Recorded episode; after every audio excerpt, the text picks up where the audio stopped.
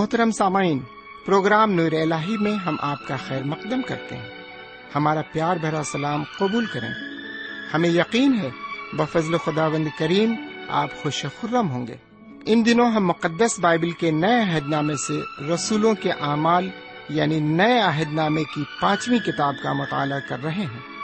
اس کتاب کا خاص مقصد یہ بتانا ہے کہ یسو کے ابتدائی پیروکاروں نے روح القدس کی رہنمائی میں یسو کی خوشخبری کو یروشلم اور پورے یہودیہ اور سامریا میں، بلکہ زمین کی انتہا تک کیسے پھیلایا اس کتاب کو ہم تین حصوں میں تقسیم کر سکتے ہیں۔ نمبر ایک، مسیح یسو کے خوشخبری کی تبلیغ اور کلیسیا کا ارتقا۔ نمبر دو، یسو کے آسمان پر اٹھائے جانے کے بعد یروشلم میں مسیحی مہم کا آغاز۔ نمبر تین فلسطین اور روم تک تبلیغ۔ آئیے ہم اپنے وقت کے ہمراہ اس مطالعے میں آگے بڑھیں اور روحانی تقویت حاصل کریں۔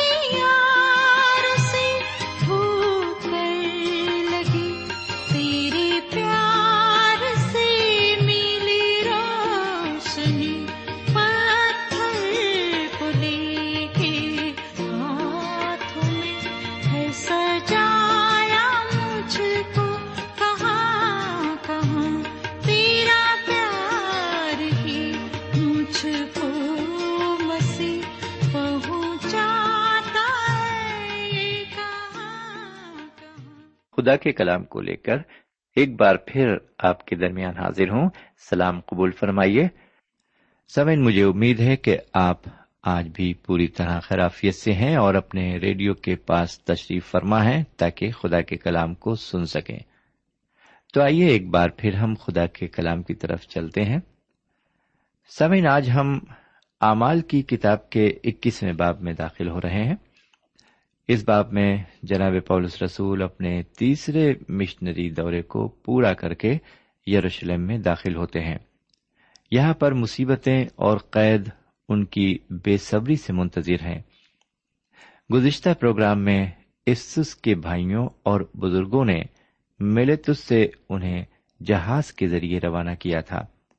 ان کے اس الوداع میں رنج و غم شامل تھا۔ انہیں اس بات کی پوری امید تھی کہ جناب پولس رسول سے ان کی یہ آخری ملاقات ہے۔ سمن آپ اس بات سے خود ہی اندازہ لگا سکتے ہیں کہ ان سے بے پناہ محبت رکھنے والوں پر کیا گزر رہی ہوگی۔ ان کے دل کی حالت کو یہاں بیان کرنا قلم سے پرے ہے۔ اب وہ واپس اسرائیل میں آئیں گے۔ بہرکیف، اکیسویں باپ کی پہلی اور دوسری آیت ان کے سفر کے بارے میں بتاتی ہے۔ وہ جہاز پر سوار ہو کر جنوبی ساحل پر، جو ایشیا مائنر کے ساحل ہیں، ہوتے ہوئے پترا میں پہنچے۔ یہاں پر رک کر انہوں نے اپنا جہاز تبدیل کیا۔ اب ان کا رخ سور کی طرف تھا، جو قیسریا کے شمالی ساحلی کنارے پر واقع تھا۔ یہ اسرائیلی ساحل پر واقع جو فنے کے کہلاتا تھا آج کے وقت میں یہ لبنان کہلاتا ہے۔ اب میں اس باپ کی تیسری آیت پر چلتا ہوں۔ لکھا ہوا ہے، جب کپروس نظر آیا تو اسے بائیں ہاتھ چھوڑ کر سوریا کو چلے اور سور میں اترے، کیونکہ وہاں جہاز کا مال اتارنا تھا۔ سمن جناب پولس کے اس سفر کو بڑی خوبصورتی سے بیان کیا گیا ہے۔ انہوں نے کپروس کو دیکھا اور پہچانا۔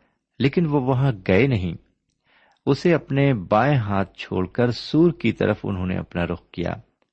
سور ایک بہت بڑا تجارتی مرکز تھا جو قدیم زمانے سے تھا۔ یہاں اس جہاز کو اپنا مال اتارنا تھا۔ یہاں پر انہیں رکنا پڑا۔ آئیے آگے بڑھتے ہوئے چوتھی آیت پر غور کریں۔ لکھا ہوا ہے، جب شاگردوں کو تلاش کر لیا تو ہم سات روز وہاں رہے۔ انہوں نے روح کی مارفت پولس سے کہا کہ یروشلم میں قدم نہ رکھنا۔ میرے بھائی، یہ وہ عبارت ہے جس کے لیے عالم دین یہ فرماتے ہیں کہ جناب پولس نے یروشلم جا کر غلطی کی۔ جی ہاں میرے بھائی، اس بات سے اتفاق کرتے ہیں کہ انہوں نے یروشلم جا کر بڑی غلطی کی۔ یہ عبارت صاف صاف کہتی ہے کہ انہوں نے روح کی مارفت پولس سے کہا کہ یروشلم میں قدم نہ رکھنا۔ میرے بھائی، اگر میں سمجھنے میں غلطی نہ کروں، تو میں یہ ضرور کہنا چاہوں گا کہ خدا کی روح کوئی ایسی ہدایت نہیں دے سکتی جس میں اختلاف ہو۔ وہ اپنی بات کو اس طرح نہیں ظاہر کر سکتے جس سے دو مانی لیے جا سکیں۔ میرا یقین ہے، روح وہی فرما رہا ہے جو اس نے اس سے قبل فرمایا تھا۔ جناب پولوس تب تک یروشلم نہیں جاتے، جب تک کہ وہ اس قربانی کو دینے کے لیے خود نہ تیار ہوں۔ اس بات کو وہ بار بار کہہ رہے ہیں کہ وہ قربانی دینے کے لیے تیار ہیں۔ وہ سیدنا مسیح کے لیے اپنی جان تک قربان کرنے کے لیے بالکل تیار ہیں۔ اور اسی طریقے سے ہم اس عبارت کے مفہوم کو ٹھیک طرح سے سمجھ سکتے ہیں۔ میرے بھائی اور بھی ایسی کئی وجوہات ہیں جن کی روح سے میں یہ ماننے کے لیے تیار نہیں ہوں کہ جناب پولس خدا و تعالی کی مرضی کے خلاف یروشلم گئے۔ ایک وجہ تو ان کی جذباتیت کی تھی۔ ان کی وجہ کافی حد تک اچھی وجہ تھی۔ وہ غیر یہودی مسیحوں کے خراج عقیدت کو خود لے کر ان اولیاؤں کے پاس یروشلم لے کر جانا چاہتے تھے جنہیں انہوں نے خود ستایا تھا۔ وہ اپنے ہاتھوں سے اس عقیدت کو یروشلم کی کلیسیا کو سونپنا چاہتے تھے۔ لیکن ایک وقت تھا جب اسی یروشلم کی کلیسیا کو خود انہوں نے برباد کرنے کی کوشش کی تھی۔ انہوں نے مسیحوں کے لیے مصیبتیں پیدا کر دی تھی اس لیے وہ کسی نمائندے کو یروشلم نہیں بھیجنا چاہتے تھے۔ بلکہ وہ خود ہی جانا چاہتے تھے۔ سمے نے ایک اور وجہ میرے نہ ماننے کی یہ بھی ہے کہ جناب پولس رسول نے خدا و تعالی کی مرضی کے خلاف کام نہیں کیا، کیونکہ انہوں نے اس کی وجہ اپنے ایک خط میں اس وقت بیان کی ہے جب وہ روم میں قید تھے۔ یہ خط انہوں نے فلپی کے مومنوں کے نام لکھا تھا۔ جب وہ روم میں قید تھے تو فلپی کے مومنوں نے انہیں ہمدردی کا خط لکھا تھا۔ انہوں نے اپنا خلوص دکھایا تھا اور ان کی حالت پر افسوس کا اظہار کیا تھا۔ اس کے جواب میں جو کچھ انہوں نے لکھا، اسے ہم فلپیوں کے خط اور اس کے پہلے باپ کی بارہویں آیت کی عبارت میں پاتے ہیں۔ میں اس عبارت کو پڑھتا ہوں۔ غور فرمائے لکھا ہوا ہے، اور اے بھائیوں، میں چاہتا ہوں تم جان لو کہ جو کچھ مجھ پر گزرا، وہ خوشخبری کی ترقی ہی کا باعث ہوا۔ میرے بھائی، لکھا ہوا ہے کیونکہ جو کچھ جناب پولس پر گزرا، اس سے خوشخبری کی ترقی میں کوئی رکاوٹ نہیں آئی۔ اور یہی وجہ ہے کہ میں یہ ماننے کے لیے تیار نہیں ہوں کہ جناب پولس نے خدا و تعالی کی مرضی کے خلاف کام کیا اور یہ رشلم گئے۔ سمین انجیل شریف میں بہت سے حوالے موجود ہیں جو اس بات کو ظاہر کرتے ہیں کہ جناب پولس نے خدا و تعالی کی مرضی کے خلاف کوئی کام نہیں کیا، بلکہ خدا و تعالی کی مرضی کو پورا کیا۔ آپ کو یاد ہوگا کہ جب خدا و تعالی نے اپنے کو ہننیا نام ایک شخص پر ظاہر کیا، تو اس نے فرمایا، وہ پولس کے پاس جائے، کیونکہ وہ تبدیل ہو چکا ہے۔ اس نے ہننیا سے کہا، تو جا، کیونکہ یہ قوموں، بادشاہوں اور بنی اسرائیل پر میرا نام ظاہر کرنے کا میرا چنا ہوا وسیلہ ہے، اور میں اسے جتا دوں گا کہ اسے میرے نام کی خاطر کس قدر دکھ اٹھانا پڑے گا۔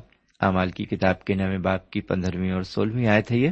میرے پیارے بھائی بہن، ابھی تک جو کچھ مطالعہ کیا گیا ہے، اس میں یہ نہیں دیکھا گیا ہے کہ جناب پولس بادشاہوں اور حکمرانوں کے سامنے پیش ہوئے ہوں۔ لیکن یہ خداون تعالی کی ہی مرضی ہے کہ جناب پولس ایسا کریں۔ اگلے باپ کے مطالعے میں ہم اس بات کو بھی دیکھیں گے کہ وہ بادشاہوں اور حکمرانوں کے سامنے حاضر ہوں گے اور ان کے سامنے بھی خوشخبری کی گواہی دیں گے تاکہ وہ بات پوری ہو کہ بادشاہوں اور بنی اسرائیل پر میرا نام ظاہر کرنے کا میرا چنا ہوا وسیلہ ہے۔ وہ اپنی گواہی اگرپا بادشاہ کے سامنے رکھیں گے۔ ہمیں یقین ہے کہ جناب پولس کی جان پہچان قیصر کے گھرانے میں تھی، کیونکہ وہ انہیں مبارکباد بھیجتے ہیں۔ اس مبارکباد کو ہم فلپیوں کے خط کے چوتھے باپ کی بائیسویں آیت میں مرقوم پاتے ہیں۔ اور فرمائیے، سب مقدس، خصوصاً قیصر کے گھرانے والے تمہیں سلام کہتے ہیں۔ میرے پیارے بھائی بہن، ایسا ممکن ہے کہ جناب پولس رسول کی ملاقات یا ان کی پیشی بادشاہ نیرو کے سامنے ہوئی ہوگی، کیونکہ یہ بات بالکل یقینی ہے کہ ان کی رسائی قیصر کے گھر کے لوگوں تک ہوئی۔ یہاں پر میں ایک اور بات کہنا چاہتا ہوں۔ اگر ہم تمتس کے دوسرے خط اور اس کے چوتھے باپ کی ستائیسویں آیت کو دیکھیں، تو یہ پتا لگ جائے گا کہ انہوں نے خدا و تعالی کی مرضی کے خلاف کوئی کام نہیں کیا۔ انہوں نے جو کچھ بھی کیا، اس کے ذریعے خدا کی مرضی کو پورا کیا۔ لیجیے اس عبارت کو آپ بھی غور سے سنیے، لکھا ہوا ہے، میں اچھی کشتی لڑ چکا، میں نے دوڑ کو ختم کر لیا۔ تمتس کی دوسری کتاب چوتھا باب اور اس کی ساتویں آیت ہے یہ۔ جملہ انہوں نے اپنی زندگی کے آخری دور میں لکھا ہے۔ مجھے ایسا لگتا ہے کہ انہوں نے اپنی مسیح زندگی کبھی بھی خدا کی مرضی کے خلاف کوئی کام نہیں کیا۔ جی ہاں اپنی زندگی میں کوئی بھی ایسا کام نہیں کیا جو خدا کی مرضی کے خلاف ہو۔ اگر انہوں نے خدا کی مرضی کے خلاف ایک قدم بھی آگے رکھا ہوتا تو وہ ان لمحات میں ضرور اقرار کرتے۔ لیکن وہ کہتے ہیں میں اچھی کشتی لڑ چکا، میں نے دوڑ کو ختم کر لیا، میں نے ایمان کو محفوظ رکھا۔ اگر انہوں نے خدا کی مرضی کے خلاف کوئی قدم رکھا ہوتا، تو وہ آخری وقت ضرور اقرار کرتے۔ لوگ میری اس بات کو مانے یا نہ مانے، لیکن میرا اپنا خیال ہے کہ انہوں نے حت الامکان خدا کی مرضی پوری کی۔ بہرکیف اب میں اس بحث کو یہیں پر ختم کرتا ہوں اور پانچویں آیت کو آپ کی خدمت میں پیش کرتا ہوں۔ اور جب وہ دن گزر گئے تو ایسا ہوا کہ ہم نکل کر روانہ ہوئے اور سب نے بیویوں اور بچوں سمیت ہم کو شہر سے باہر تک پہنچایا۔ پھر ہم نے سمندر کے کنارے گھٹنے ٹیک کر دعا کی۔ سمن، یہاں پر ہم دیکھتے ہیں کہ سب لوگ جناب پولس اور ان کے ہمراہ لوگوں کو الوداع کہنے بہت دور تک گئے۔ لیکن یہاں پر جو خاص بات ہے، وہ دعا سے تعلق رکھتی ہے۔ میرے بھائی، آپ کسی بھی حالت میں دعا کر سکتے ہیں۔ آپ چلتے چلتے دعا کر سکتے ہیں۔ آپ موٹر کار میں بیٹھ کر دعا کر سکتے ہیں۔ آپ کھڑے ہو کر بھی دعا کر سکتے ہیں۔ لیکن سب سے خوبصورت گھڑی اس وقت ہوتی ہے جب ہم گھٹنے ٹیک کر خدا و تعالی سے دعا کرتے ہیں۔ جی ہاں میرے بھائی، یہ دعا کی سب سے اچھی حالت ہوتی ہے کہ گھٹنے ٹیک کر خدا کی رفاقت میں آئیں۔ یہ عبارت ہمیں یہی سبق دیتی ہے سمجھ جہاں تک ممکن ہو سکے، ہم بھی گھٹنے ٹیک کر دعا کرنے کی کوشش کریں۔ چھٹی اور ساتویں آیت کو سنیے۔ اور ایک دوسرے سے ودا ہو کر ہم تو جہاز پر چڑھے اور وہ اپنے اپنے گھر واپس چلے گئے۔ اور ہم سور سے جہاز کا سفر تمام کر کے پتل میس میں پہنچے اور بھائیوں کو سلام کیا اور ایک دن ان کے ساتھ رہے۔ سمن، میں بھی تعجب کرتا ہوں اور آپ بھی ضرور تعجب کر رہے ہوں گے۔ کہ جناب پولوس کسی بھی مقام پر زیادہ دن تک نہیں رکتے، جبکہ لوگ بڑی خوشی سے ان کا استقبال کر رہے ہیں۔ وہ اپنا سفر طوفانی دورے کی مانند طے کر رہے ہیں۔ اس کی ایک وجہ یہ بھی ہے کہ جناب پولس کے پاس وقت بہت کم ہے اور نئے طریق کو ماننے والوں کی رومی حکومت میں تعداد بہت زیادہ ہو گئی ہے۔ وہ سبھی مومنوں سے ملنا چاہتے ہیں۔ اور ہر اس کلیسیا کو دیکھنا چاہتے ہیں جس کی بنیاد انہوں نے ڈالی۔ میرا اپنا خیال ہے کہ پہلی صدی کے آخر تک مومنوں کی تعداد رومی حکومت میں کئی لاکھ ہو گئی تھی۔ اس جگہ ان کا اور ان کے ساتھیوں کا قیام صرف ایک دن رہا۔ یہاں سے روانہ ہو کر جناب پولس کیسریا میں اپنے ساتھیوں کے ہمراہ داخل ہوں گے۔ اب آپ کی خدمت میں آٹھویں آیت پیش ہے۔ دوسرے دن ہم روانہ ہو کر کیسریا میں آئے اور فلپس مبشر کے گھر جو ان ساتوں میں سے تھا اتر کر اس کے ساتھ رہے۔ میرے بھائی، جناب پولس، سمندری ساحل پر سفر کرتے ہوئے ایک مقام سے دوسرے مقام کو جاتے ہوئے دکھائی پڑ رہے ہیں۔ ایک مبشر جنہوں نے اپنی خدمت کے دوران ان مقامات کا دورہ کیا وہ فرماتے ہیں کہ ان مقاموں کا سفر انہوں نے بس کے ذریعے کیا ہے۔ وہ آگے کہتے ہیں کہ چونکہ جناب پولس کے دنوں میں بسیں وغیرہ نہیں تھیں اور نہ ہی تیز رفتار گاڑیاں ہی میسر تھیں، اس لیے جناب پولس کو ان مقامات پر پیدل ہی جانا پڑا ہوگا۔ وہ ان کی خدمات کی تعریف کرتے ہیں اور کہتے ہیں کہ ان دنوں کی خدمات کو اصل خدمت کہا جا سکتا ہے۔ خادموں میں جوش و خروش تھا، ان میں سچائی کا جذبہ تھا۔ آپ ان مومنوں کے بارے میں غور کریں جن سے جناب پولس ملے۔ انہوں نے سچ مچ کی خدمت انجام دی اور خوشخبری کو ساری دنیا میں پھیلایا۔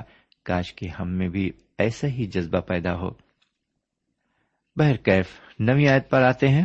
لکھا ہوا ہے، اس کی چار بیٹیاں تھیں جو نبوت کرتی تھیں۔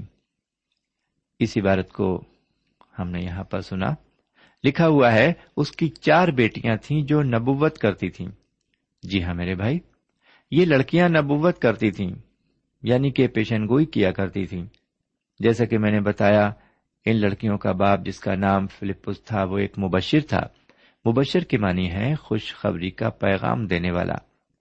یہ عبارت یہ ظاہر کرتی ہے کہ دینی اداروں میں عورتوں کو بھی اہمیت حاصل تھی اور وہ بھی مردوں کی طرح اعلی مقام رکھتی تھی ان عورتوں کو خدا و تعالی کی طرف سے یہ اختیار حاصل تھا کہ وہ نبوت کریں۔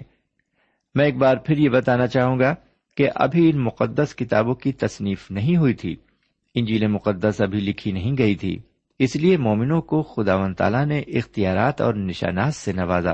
بہرکیف دسویں اور گیارہویں آیت پر غور کریں۔ اور جب ہم وہاں بہت روز رہے تو اکبس نام ایک نبی یہودیہ سے آیا اس نے ہمارے پاس آ کر پولس کا کمر بند لیا اور اپنے ہاتھ پاؤں باندھ کر کہا، رول قدس یوں فرماتا ہے کہ جس شخص کا یہ کمر بند ہے، اس کو یہودی یروشلم میں اسی طرح باندھیں گے اور غیر قوموں کے ہاتھ میں حوالے کریں گے۔ سمے جناب پولس، میں اپنے ساتھیوں کے کیسریا میں کئی روز رہے۔ وہاں ایک نبی یہودیہ سے آیا، اس کا نام اکبس تھا۔ اس نے نبوت کی جی ہاں میرے بھائی، اس نے نبوت کی۔ اس نے ہمارے پاس آ کر جناب پولس رسول کا کمر بند لیا اور اپنے ہاتھ اور پاؤں باندھ کر روح القدس کے وسیلے سے کہا، جس شخص کا یہ کمر بند ہے، اس کو یہودی یروشلم میں باندھیں گے اور غیر قوموں کے ہاتھ میں حوالے کریں گے۔ یہ تھی وہ پیشن گوئی جو اس نبی نے جناب پولس کے لیے کی۔ سمر یہاں پر ہم دیکھتے ہیں کہ روح پاک یہ ظاہر کر رہا ہے کہ یروشلم میں جناب پولس کے ساتھ کیا ہونے والا ہے۔ یہ بالکل ویسا ہی ہے۔ جیسے کہ روح القدس کہہ رہا ہو، پولس، تیرے ساتھ یہ ہوگا اور تجھے ان کا سامنا کرنا ہوگا۔ کیا تو ان سب کو برداشت کر سکے گا؟ خدا و تعالیٰ یہ نہیں چاہتا کہ وہ بغیر سوچے سمجھے کوئی کام کرے اور اپنے کو پریشانی میں ڈالیں۔ جناب پولس کو یہ بخوبی معلوم ہے کہ ان کے ساتھ کیا کچھ ہونے والا ہے۔ اور وہ سب کچھ پوری طرح سے جانتے ہوئے بھی یروشلم جانے کو تیار ہیں۔ دراصل اس نبی نے کوئی ایسی نئی بات نہیں بتائی جسے جناب پولس نہیں جانتے تھے۔ جب وہ ایشیا مائنر میں تھے تب ہی انہیں معلوم ہو گیا تھا کہ یروشلم میں مصیبتیں اور قید ان کی منتظر ہیں۔ روح القدس نے سب کچھ ان پر ظاہر کر دیا تھا۔ اس پیشن گوئی کا لوگوں پر کیا اثر ہوتا ہے، اس کے بارے میں ہم جاننے کے لیے بارہویں اور تیرہویں آیت پر آ جائیں۔ جب یہ سنا تو ہم نے اور وہاں کے لوگوں نے اس کی منت کی کہ یروشلم کو نہ جائے۔ مگر پولس نے جواب دیا کہ تم کیا کرتے ہو؟ کیوں رو رو کر میرا دل توڑتے ہو؟ میں تو یروشلم میں خدا مسیح کے نام پر نہ صرف باندھے جانے، بلکہ مرنے کو بھی تیار ہوں۔ سمن اس واقعے کو جناب لوکا لکھ رہے ہیں۔ وہ اور ان کے ساتھ کے لوگ یہ نہیں چاہتے کہ جناب پولس یروشلم کو جائیں اور پریشانیاں اٹھائیں، جبکہ یہ بات نبوت کے ذریعے بتا دی گئی۔ میرے پیارے بھائی بہن، یہ انسانی خصلت ہے۔ اس میں کوئی نئی بات نہیں۔ انسان جانتے اور سمجھتے ہوئے پریشانی میں پڑنے کے لیے تیار نہیں ہوتا۔ یہی عقل کا تقاضا ہے۔ یہاں پر بھی ہم دیکھتے ہیں کہ جناب پولس سے محبت رکھنے والوں کی یہ خواہش ہے کہ وہ یروشلم کو نہ جائیں۔ پولس رسول بھی اپنے حشر کو بخوبی جانتے ہیں، کیونکہ رول القدس ان پر ظاہر کر رہا ہے۔ لیکن جناب پولس اپنے ارادے کے پکے ہیں۔ وہ خدا و تعالی کی مرضی کے خلاف نہیں جا رہے ہیں۔ جی ہاں میرے بھائی، وہ خلاف جانے کی ضرورت بھی نہیں کر سکتے۔ وہ تو سیدنا مسیح کے لیے قید ہونا ہی نہیں، بلکہ اپنی جان دینے کے لیے بھی تیار ہیں۔ اس لیے وہ ایک میٹھی جھڑکی دیتے ہوئے ان سے فرماتے ہیں کہ وہ رونے دھونے سے گریز کریں اور انہیں کمزور نہ کریں۔ میرے بھائی، دل کو چھو لینے والا مقام ہے۔ لوگ رنجیدہ ہو جاتے ہیں۔ کیونکہ وہ ان سے محبت کرتے تھے۔ اور ہم دیکھتے ہیں کہ جناب پولس رسول نے خدا و تعالی کی مرضی پوری کی۔ ان کے خیر خواہ بھی یہ کہہ کر خاموش ہو گئے کہ خدا کی مرضی پوری ہو۔ جیسا کہ اس عبارت میں ہم دیکھتے ہیں۔ چودہویں آیت کو سنیں۔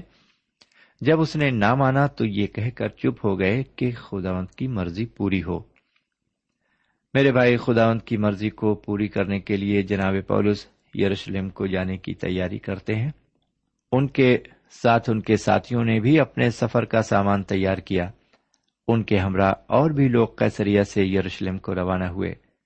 پندرہویں آیت سے سترویں آیت تک کی بارہ سنیں۔ لکھا ہوا ہے، ان دنوں کے بعد ہم اپنے سفر کا اسباب تیار کر کے یروشلم کو گئے اور کیسریا سے بھی بعض شاگرد ہمارے ساتھ چلے اور ایک قدیم شاگرد مناسون کپری کو ساتھ لے آئے تاکہ ہم اس کے ہاں مہمان ہوں۔ جب ہم یروشلم پہنچے تو بھائی بڑی خوشی کے ساتھ ہم سے ملے۔ اس عبارت سے یہ ظاہر ہوتا ہے کہ جب وہ یروشلم میں آئے تو وہاں کے مومنین بھائیوں نے بڑی گرم جوشی سے ان کا استقبال کیا۔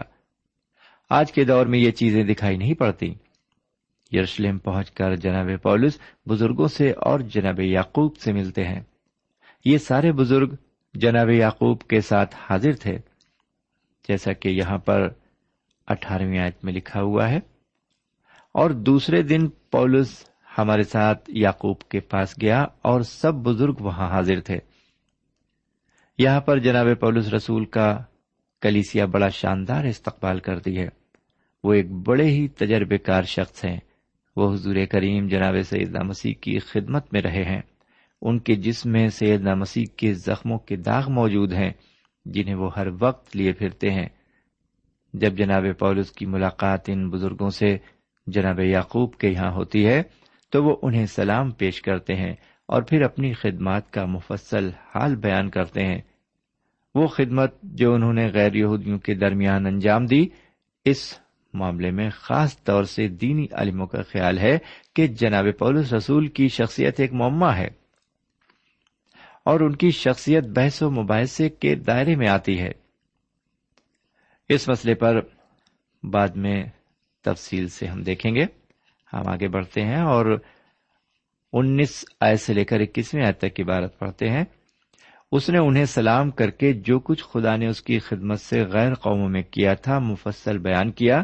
انہوں نے یہ سن کر خدا کی تمجید کی، پھر اس سے کہا، اے بھائی، تو دیکھتا ہے کہ یہودیوں میں ہزارہ آدمی ایمان لے آئے ہیں اور وہ سب شریعت کے بارے میں سرگرم ہیں اور ان کو تیرے بارے میں سکھایا گیا ہے کہ تو غیر قوموں میں رہنے والے سب یہودیوں کو یہ کہہ کر موسا سے پھر جانے کی تعلیم دیتا ہے کہ نہ اپنے لڑکوں کا ختنہ کرو، نہ موسوی رسموں پر چلو۔ سامن اس عبارت میں جو خاص بات دیکھنے میں آتی ہے، وہ یہ ہے کہ یہودیوں نے ذرا توڑ مروڑ کر ان کاموں کا بیان کیا جو جناب پولس رسول کر رہے تھے۔ وہ ان باتوں کی تعلیم بالکل نہیں دے رہے تھے۔ جس تعلیم کو دینے کا دعویٰ انہوں نے کیا تھا، یہ انسان کی بہت پرانی عادت ہے کہ وہ حقیقت کو توڑ مروڑ کر پیش کرے۔ بہرکیف اب ہم ایک اور دلچسپ حصے میں آتے ہیں۔ اس کے بارے میں انجیل کے عالم مختلف طریقے سے تشریح پیش کرتے ہیں۔ یہاں ایک سوال یہ اٹھتا ہے کہ جناب پولس رسول خدا کی مرضی کے خلاف یا اس کی مرضی کے مطابق تھے۔ جب انہوں نے یرشلم آ کر یہودیوں کی ایک منت مانی جس میں قربانی تھی یروشلم کے مومنین ہزاروں یہودی لوگوں کے بارے میں بتاتے ہیں جو ایمان لائے تھے۔ سامعین، آپ اچھی طرح سے جانتے ہیں کہ یروشلم میں اب ان مومنوں کی تعداد ہزاروں میں تھی جو سیدنا مسیح پر ایمان لے آئے تھے اور جنہوں نے نئے طریق کو اپنا لیا تھا۔ لیکن سب سے بڑی بات یہ تھی کہ انہوں نے حضور کریم میں اپنی نجات تو حاصل کر لی تھی، لیکن حضرت موسا کی شریعت اور آئین کو فراموش نہیں کر سکے تھے۔ یہ اب بھی شریعت پر عمل کرتے تھے، لیکن سیدنا مسیح پر ایمان ضرور رکھتے تھے۔ لیکن ان رسولوں نے غیر یہودیوں کے لیے یہ ضروری نہیں سمجھا کہ وہ حضرت موسا علیہ السلام کی شریعت پر عمل کریں۔ سمن یہاں پر ہم آج کا مطالعہ ختم کرنا چاہتے ہیں، کیونکہ ہمارا وقت ختم ہو چکا ہے۔ ہمیں اجازت دیجیے خدا حافظ۔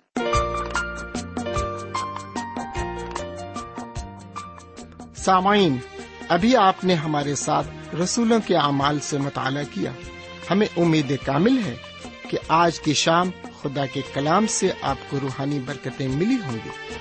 ہماری خواہش ہے کہ آپ نے اس مطالعے سے جو برکتیں حاصل کی ہیں، ہمیں ضرور لکھیں۔ ہم آپ کے مشکور ہوں گے۔ خدا حافظ۔ ہمارا پتا ہے۔ پروگرام نور ال post box number one five seven five Sialkot Pakistan. پتا ایک بار پھر سن لیں۔ پروگرام نور ال پوسٹ باکس نمبر ایک پانچ سات پانچ سیال کوٹ پاکستان۔ اب آپ ہم سے ٹیلی فون اور ای میل سے بھی رابطہ قائم کر سکتے ہیں۔ ہمارا ٹیلی فون نمبر ہے nine two three four four six four zero four five seven eight. نو دو تین چار چار چھ چار صفر چار پانچ سات آٹھ۔ ہمارا ای میل پتا ہے N A M three nine four nine eight hotmail dot com. N A M three nine four nine eight hotmail dot com. ہمارے پروگرام کا وقت اب یہیں پر ختم ہوتا ہے۔ اگلے پروگرام تک کے لیے اجازت دیں، پھر ملیں گے۔ خدا حافظ